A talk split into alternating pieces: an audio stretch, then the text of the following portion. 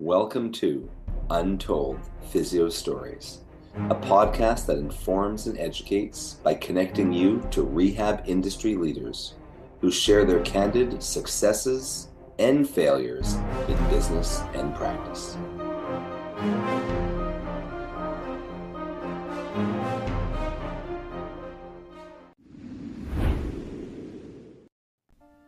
This episode of Untold Physio Stories is sponsored by Edge Mobility System.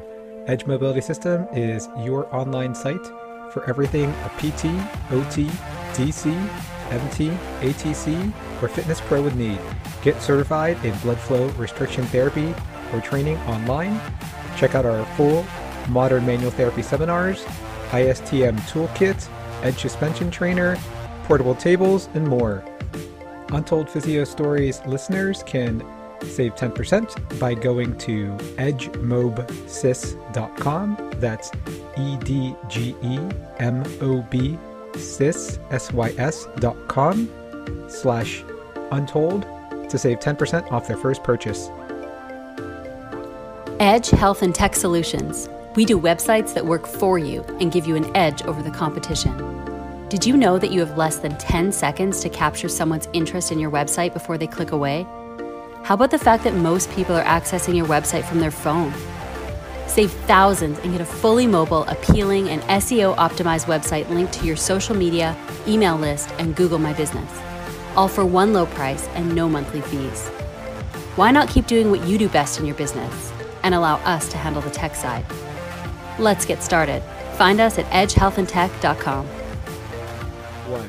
Hey, it's Dr. E with Untold Physio Stories. My other co hosts, Dr. Andrew Rothschild, Dr. Dana Palmer, can't be with me today, but uh, with me is one of my favorite guests and my Padawan learner, and uh, who doesn't follow Star Wars, so he has no idea what I mean by that. It's Dr. Brett Scott. How's it going, Brett?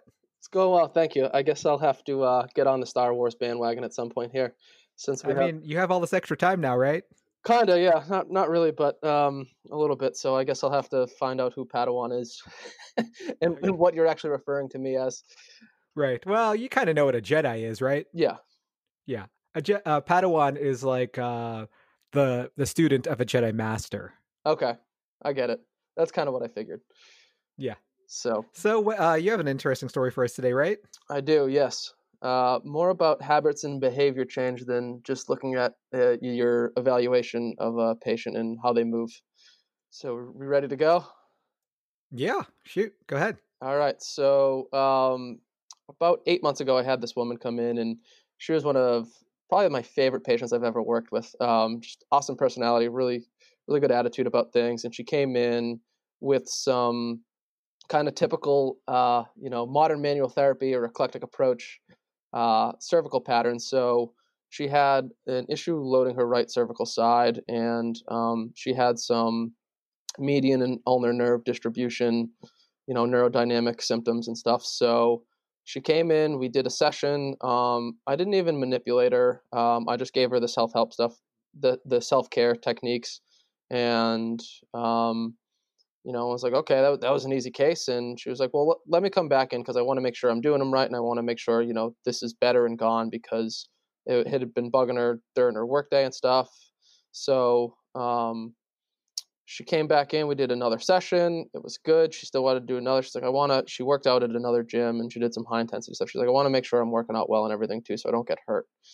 And so um, before that, she was going on vacation, so she was good up up through, and so she came back for a third visit, and um, she said vacation was great, but on the plane ride home, things had gotten worse. So now she came back, and she had her whole basically hand was numb, um, and this patient had a past medical history of breast cancer, so. I'm think, and she had some axillary uh, lymph nodes removed too. So I'm like, maybe there's something else going on here. Um, but it doesn't make sense that it just got better and then all of a sudden got worse through a plane ride. So um, we went through a million different things. Um, so we continued to do some of the, the common stuff that we do with kind of the McKenzie approach and, and side glides and side bends and neurodynamic uh, things for those nerves. And things would get better, but they continue to get worse. And then we discovered that, or it didn't discover, but we started to address other things like uh, she was working from home, and so she had kind of a poor ergonomic setup. So we tried to do some things to fix that. We went down um, the breathing, relaxation, meditation uh, rabbit hole, and um, really tried to look at her workout. So one of the biggest things I found was um, I ended up following the gym she was at, and I found that uh, I saw the workouts they were doing and stuff, and they were really, really like almost too high of an intensity. And um, I saw her even in some of their you know, Instagram stories doing some stuff that I was like, you know, you're really pushing it too hard. Like we got to teach you kind of, you know, uh, what an RPE is and what a healthy one is for you to stay in. And and her thing was after she had had cancer, she put on a bunch of weight because of the medications and stuff. And she had gotten back to the point of being cancer free and she had lost a ton of weight and she was the healthiest she's ever felt besides all this pain. So, um, we, we tried everything at this point because, uh, it kept, kept getting worse. So we referred out. So she got an MRI and a CAT scan, I believe, just to make sure, um, there wasn't anything cancer related in there or, you know, any actual physical trauma because her hand was just numb all the time now. So, um, and she had been back to work, and, and there were definitely some biopsychosocial factors of um, her work was pretty stressful. She had a 15 year old kid that she was running around with all the time. She had a big wedding coming up uh, for her niece, I believe. And it was just like, I tried every exercise, every different, you know, between manual therapy and, and I'm sitting there going as the clinician like I feel bad because uh, you know she's not getting better and she's doing pretty much everything I asked her. She even we went through a pain journal and had her literally document you know every hour of her day what she was doing, what her pains were, what intervention she tried to do on her own, what her workouts were like.